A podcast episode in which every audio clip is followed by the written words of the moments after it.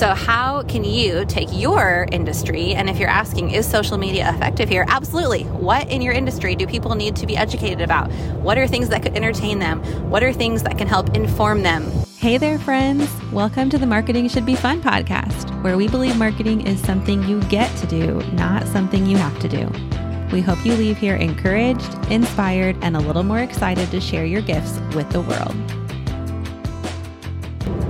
Hey, friends, welcome back to Marketing Should Be Fun. My name is Kelsey Zarco, and I'm usually here with my friend and business partner, Austin Savage. But today I'm here recording a solo episode because I just finished up a really fun opportunity getting to go visit a local university and speak to their social media communications class.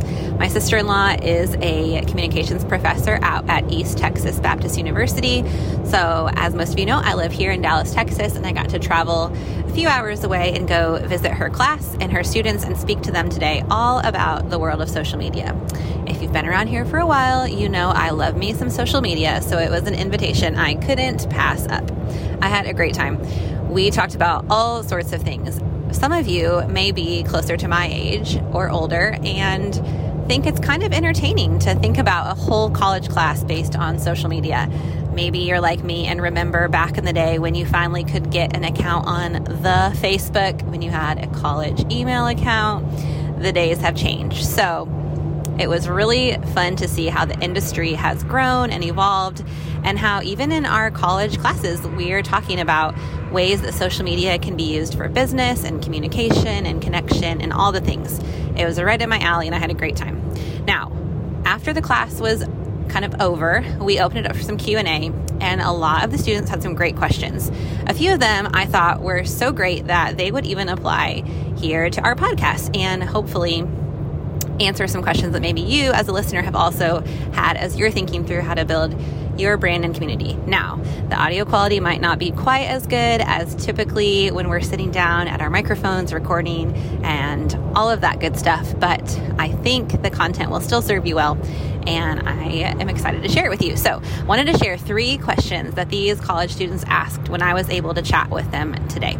We had already gone through a lot of content about just what content marketing is, the difference between organic content versus paid, and how playing the long game and creating content that performs on a human level is so valuable. Things that you've heard us talk about over and over here on the podcast. And then we talked a little bit even about some of their assignments, how they're analyzing various social media accounts, talking through what it looks like even for their own personal social media usage. All awesome topics that I love that are being like discussed and shared about today. And then we got to the Q&A part. So, lots of questions were asked, but the ones I wanted to share with you today were these. The first one was how do you prioritize planning and consistency? Can I get an amen? I thought this question was great and definitely one that a lot of us have had.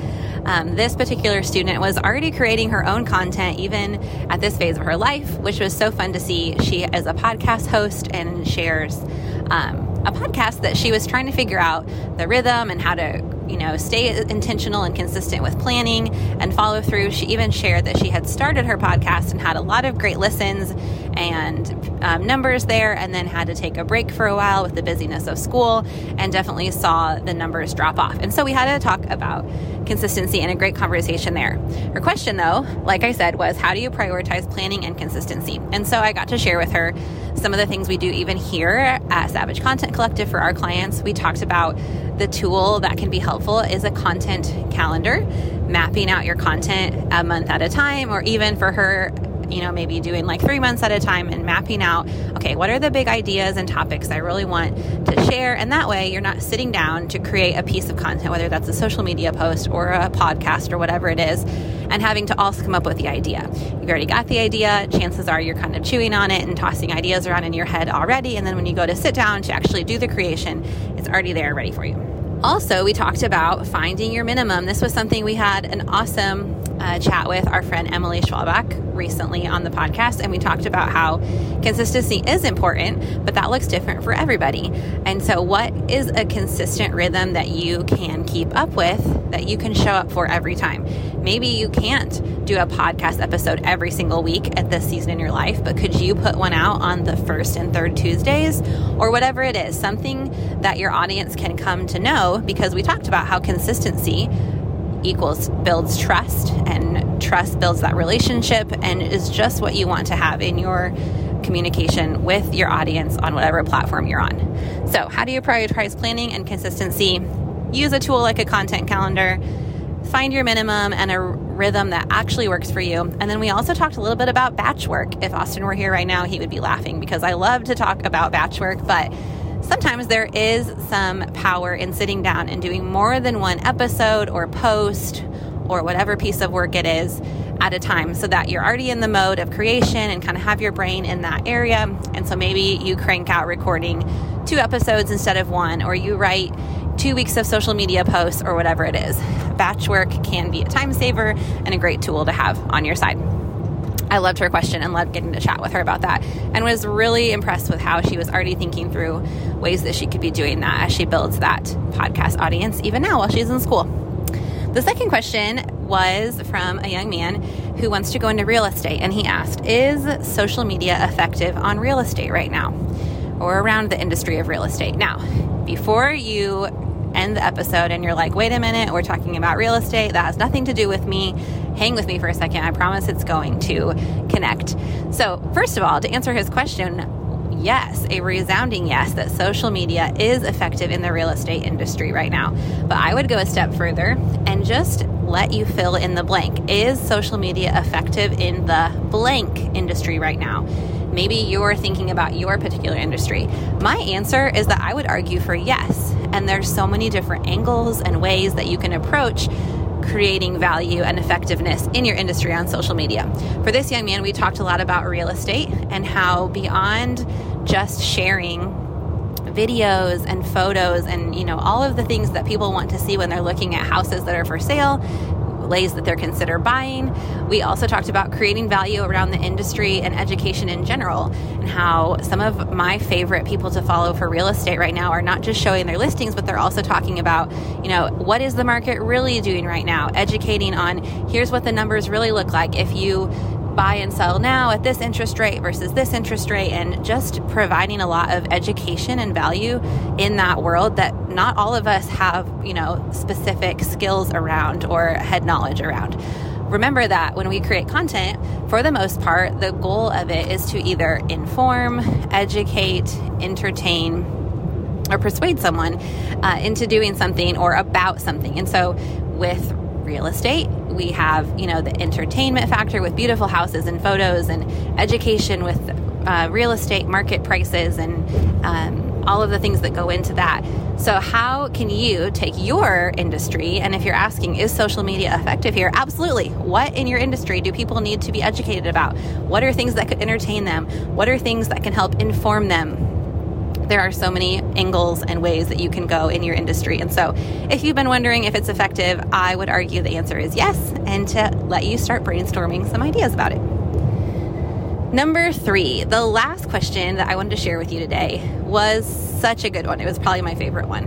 And I think it's something that all of us, if we're sharing content, especially on social media, feel like the balance and the tension of. And it was this quality or consistency? Which one is more important?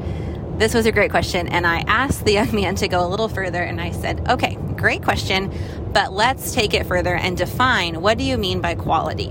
I think there can be a lot of definitions and assumptions that surround that. And so, would I say that quality is so important that every single post on social media has to have a beautifully designed graphic or a perfectly executed reel? No, I wouldn't. But quality can mean more than that. Quality means your post should make sense and read well and be spaced out well and all those little things that seem tiny but make a big difference to your reader, to your audience. We want to make it easy for them to take in your content and be able to read it and enjoy it. However, consistency, I think, is equally, if not more important, because consistency is what builds that trust factor with your audience. Content performs on a human level, like we say 500 times around here. And so that consistency helps your audience know that you are around, you are here, you can be trusted, you are present, you show up. And so when they are ready for the services or the products that you provide, they think of you because they know that you've been around and that you have proven your stability.